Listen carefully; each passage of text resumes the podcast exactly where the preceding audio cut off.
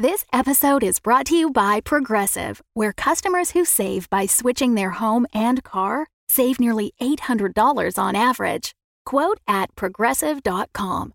Progressive Casualty Insurance Company and Affiliates. National average twelve-month savings of seven hundred ninety-three dollars by new customers surveyed who saved with Progressive between June twenty twenty-one and May twenty twenty-two. Potential savings will vary. Hi, it's Maria again. At Vigil, we wanted to take a moment to thank Billy in Space for their support. Haven't heard of Billy in Space? Then you are missing out. Billy in Space is a new sci-fi novel from Harry L B, the creator of animated web series and Vigil favorite, Space Station nineteen. Billy in Space is for folks that love Alien and Dead Space as much as they love Futurama and The Hitchhiker's Guide to the Galaxy. Sounds a little odd, but the combination is just delightful. The story begins with the unbearably upbeat telekinetic Billy aboard the Space Cutie seven, searching for adorable animals to bring back to Earth as pets. But everything goes wrong at once, and Billy is left alone on a dark, dying spaceship where some new space horror could be lurking around every corner. How can Billy survive? Will he ever return home to Earth? What about those cute animals? I just have to say, after reading a few chapters, I found myself laughing out loud and a little creeped out. In the best way. And if that sounds good to you, it's time for you to get yourself a copy of Billy in Space. Billy in Space is available for order on Amazon dot com. You can also check out an animated preview of the book on the author's YouTube channel by searching Harry L B on YouTube, all one word, or clicking the link in the episode description. You can also check out Space Station nineteen while you're there.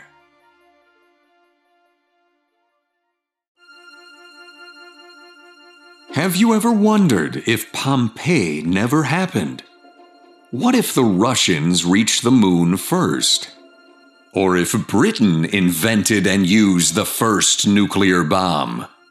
Join Andrew Moss, a lowly research assistant, in his quest to catalog and speculate at all of the objects that are out of place. Today, we have another compelling podcast for you in the feed. If you like Vigil, we know you like an intense investigation with lots of twists and turns. So we're confident that you'll love Out of Place. Each episode of Out of Place takes listeners to a new alternative history where the world was forever changed in some drastic way, all caused by a simple change in the timeline. But one mystery remains. Who's sending Andrew these strange packages from other histories? And what do they want? Out of Place is perfect for history buffs, speculative thinkers, fans of suspense, and anyone looking for a good story. The episodes really make you think about the mystery at hand, and also about our own timeline and how fragile our reality truly is. You can listen to the first two seasons of Out of Place on Apple Podcasts, Spotify, or wherever you listen. And we have episode zero for you in the feed today. If you like what you hear, make sure you go give them a follow or subscribe. And now, Out of Place, entry number zero zero zero. Ritual.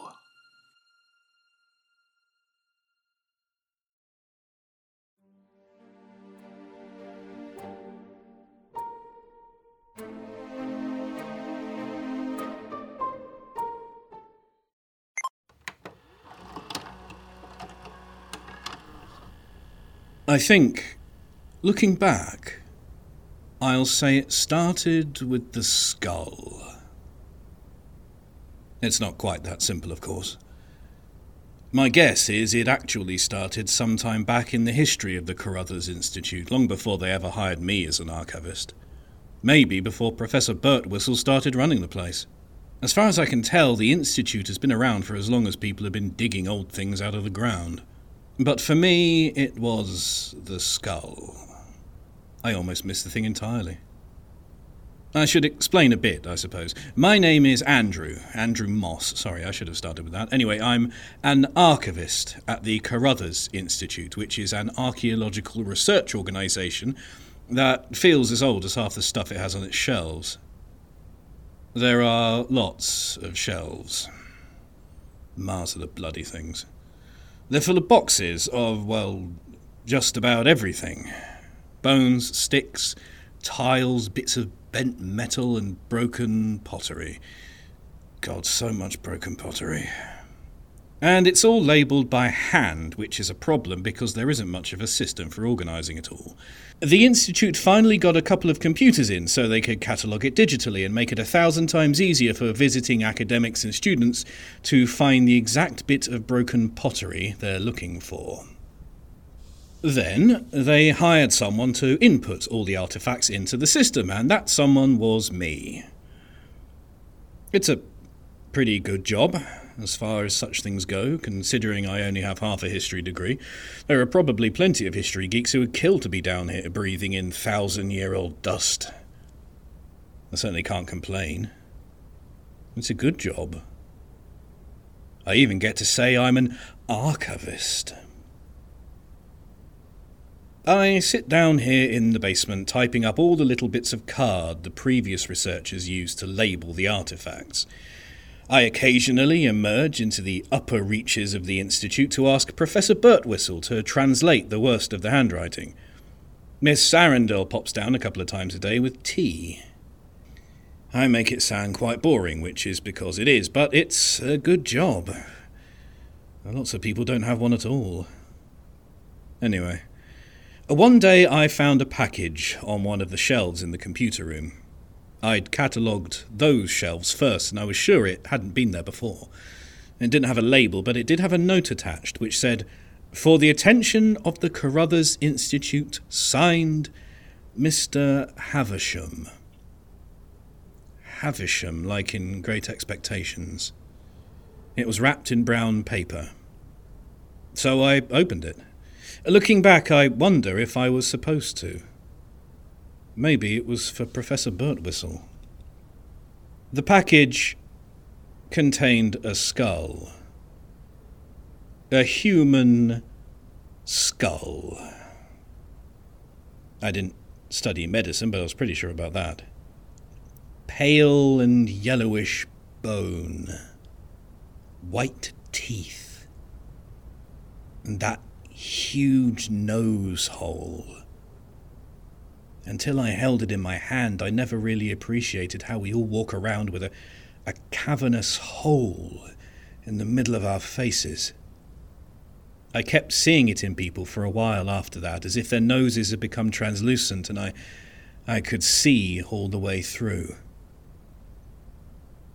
I ran up the stairs.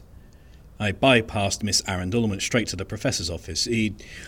He doesn't like to be disturbed, but I thought this was important enough to enter the old cone of silence. I held up the skull in front of me and stammered something about finding it, and he just said, "Must be from the project."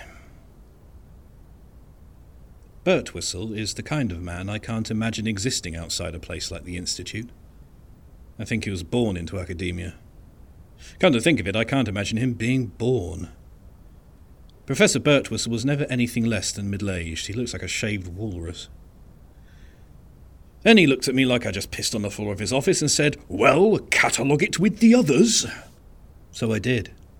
I thought about taking it to the police. But it's not like I just found it in a bush.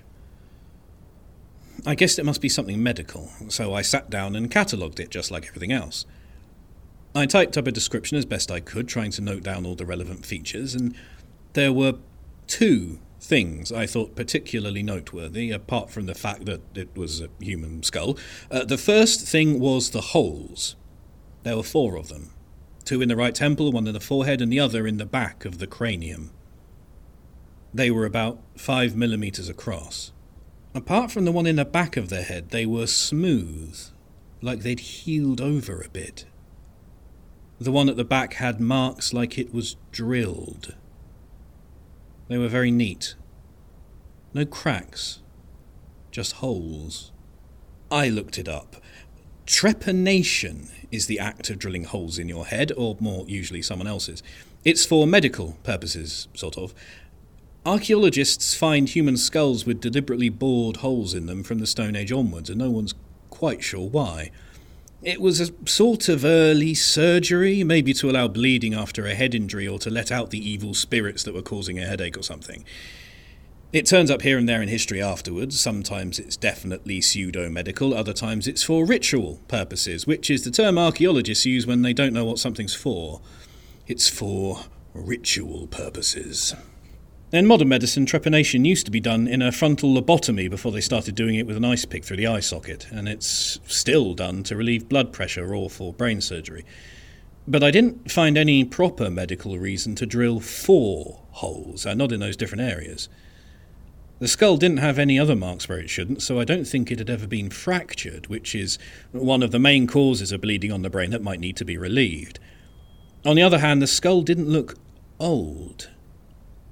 It wasn't Stone Age, I was pretty sure of that. It wasn't broken or discoloured, it was complete.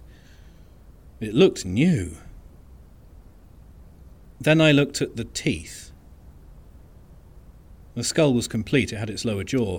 The teeth looked pretty good, until I looked closer and saw the second notable feature. The teeth had fillings.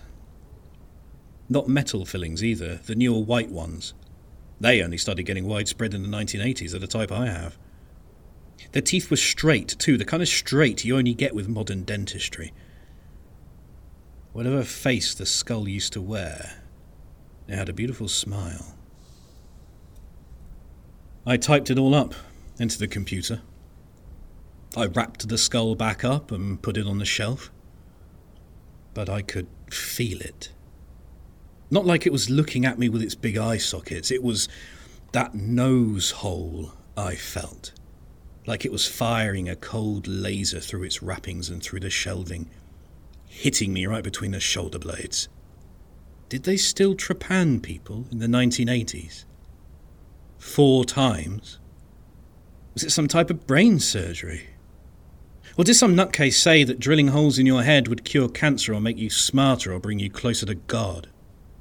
I thought it was probably best to ignore it, but I couldn't. It wasn't like this was another piece of broken pot. It wasn't even that it was new or a skull, it was that it didn't make sense. I couldn't imagine how this thing might have come into being. I wondered about asking Birtwistle about it, but that idea didn't appeal for some reason.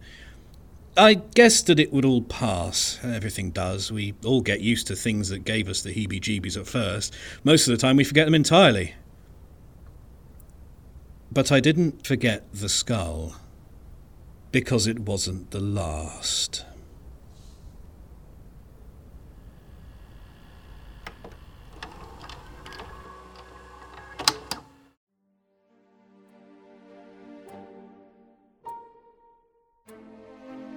Out of Place was created by Ben Counter. Sound design was done by Pacific S. Obadiah.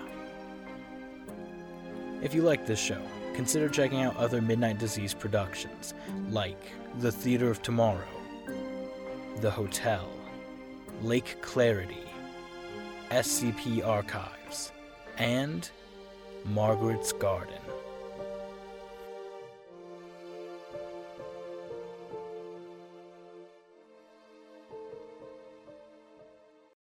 The Fable and Folly Network, where fiction producers flourish. You found the heart! She found a key to the heart. On the quest of a lifetime, three best friends take on a harrowing journey.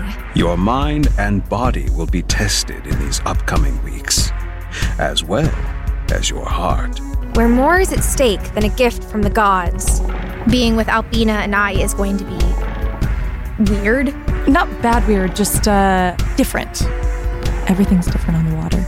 When new friends meet, you have an office? Where do you think I do all the pirate business?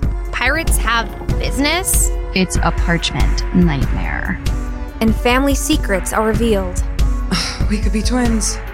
Yes, I've noticed. This young crew of adventurers will learn what it takes to complete the deadly Journey to the Heart. It's not like an island could set a trap for us. What? Lightning fog? Are you kidding me? But is getting what they want worth losing what they have? I was happy with you and Charlie. Was? Look at us! How could I be? Journey to the Heart.